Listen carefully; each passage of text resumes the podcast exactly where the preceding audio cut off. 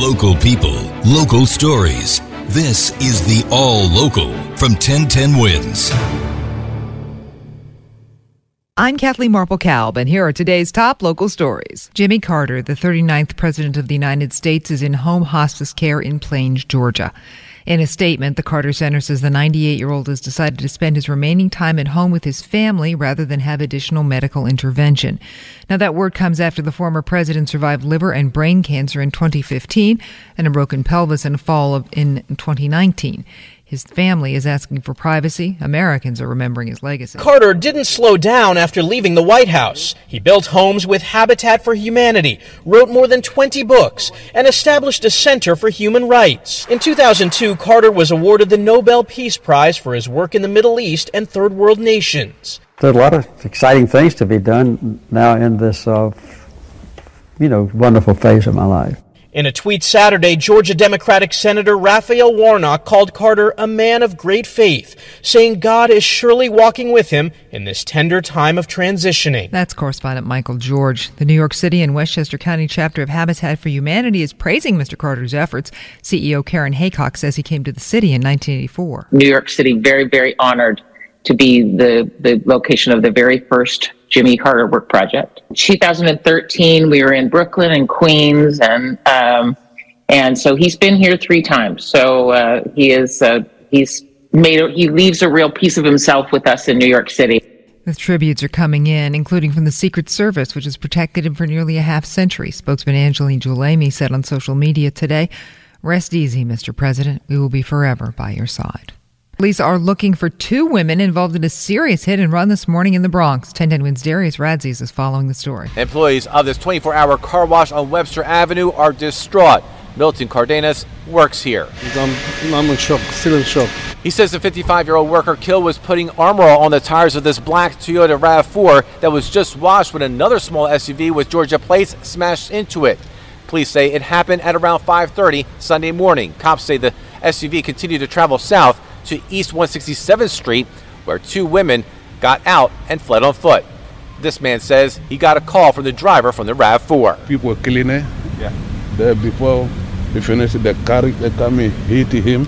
Darius Radzius 1010 wins on 92.3 FM in the Claremont section of the Bronx. Trouble at a Brooklyn police station yesterday when an officer was stabbed, and the Post says the attacker was another officer. This happened just after 9 a.m. at the 73rd Precinct in Brooklyn. Paper's not given a lot of detail, but quotes police sources saying one officer stabbed the other after some kind of argument. There's no word on any possible motive. Injured officer taken to the hospital for a cut on the arm. NYPD Internal Affairs said to be investigating. Charges for an NYPD officer in an apparent off duty hit and run. Police say 33 year old officer Jonathan Altamirano rear ended another car after 7 p.m. yesterday in Queens. Then they say he just drove off. He's charged with leaving the scene of an accident with injuries. No other word on that right now. Well, get ready to pay more for electricity. Con Ed asking for what will add up to a 13% rate hike by 2025. Prices have risen for groceries and gas and also utilities nationwide. Con Ed spokesman Jamie McShane says the 4% increases through 2025 for electric and the 6 to 7% increases for gas will allow them to meet New York's climate goals while improving the safety, reliability, and resilience of their service. But we, we recognize that, that an increase poses a challenge for New Yorkers. That's why we offer a number of programs that we have in place to provide relief.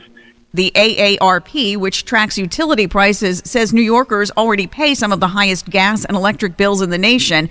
They're asking that the state use federal infrastructure money to ease the pain for ratepayers. McShane says a provision in their settlement agreement will allow for an immediate rate decrease contingent on federal funds. Marla Diamond, 1010 wins on 92.3 FM. One more thing on the to do list. I'm the mayor. Mayor Adams has reportedly appointed himself to a board that oversees the MTA's massive construction budget. Gothamist quoting city documents that show him chose, show, show that he chose himself for a seat on the Capital Program Review Board. The four person panel oversees the MTA's $55 billion capital plan, has tremendous power on future plans to expand and improve service. A City Hall spokesperson told Gothamist his honor wants to do what's best for riders and put together a fair and sustainable proposal to fund the MTA. Also taking a spot on the board is part of the effort to make sure the city gets its fair share and that the MTA provides the best service in the most financially responsible way possible. It was another violent Saturday night in the city. At least two people were shot in separate incidents just minutes apart. The first happened in Brooklyn just after 9 p.m. Police say a woman was shot outside the Ebbets Field Apartments on McKeever Place in Crown Heights. She was taken to the hospital with a leg wound, expected to recover. Police say she is not cooperative, and suspects have no suspects have been identified. Just a few minutes later, a 25 year old man was shot in the back in Manhattan. This happened at 310 East 113th Street in East Harlem. Victim taken to the hospital with a back wound and expected to survive. Police are still looking for that suspect. Flaco staying out there, at least for now. The Central Park Zoo says it has suspended recovery efforts for the Eurasian eagle owl. It's been flying around the park since somebody cut its enclosure open two weeks ago. The zoo was trying to get him to come home with bait and eagle owl calls, and birdwatchers have been keeping track of him. It's all been tougher to bring him in than they expected because Flaco has figured out how to hunt on his own.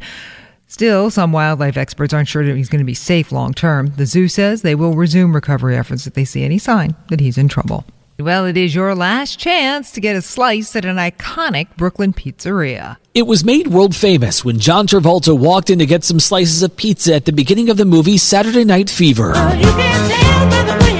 Now, Lenny's Pizzeria in Brooklyn will close its doors after 70 years in business. In the scene, Travolta orders two slices of pizza from a waitress and stacks them on top of each other while the Bee Gees belt out Staying Alive in the background. In fact, since then, the shop has offered a double decker style pizza in honor of that moment. The longtime owner's daughter says her 77 year old father, Frank, has decided to retire and says the institution will close for good at 10 p.m. Sunday. That is correspondent Matt Piper reporting. Josephine Giordano, the daughter of the owner, says they've done very well and it's time to enjoy their families. Thanks for listening to the All Local from 1010 Wins. And for the latest news, traffic, and weather, tune to 1010 Wins, visit 1010wins.com, or download the Odyssey app to take us wherever you go.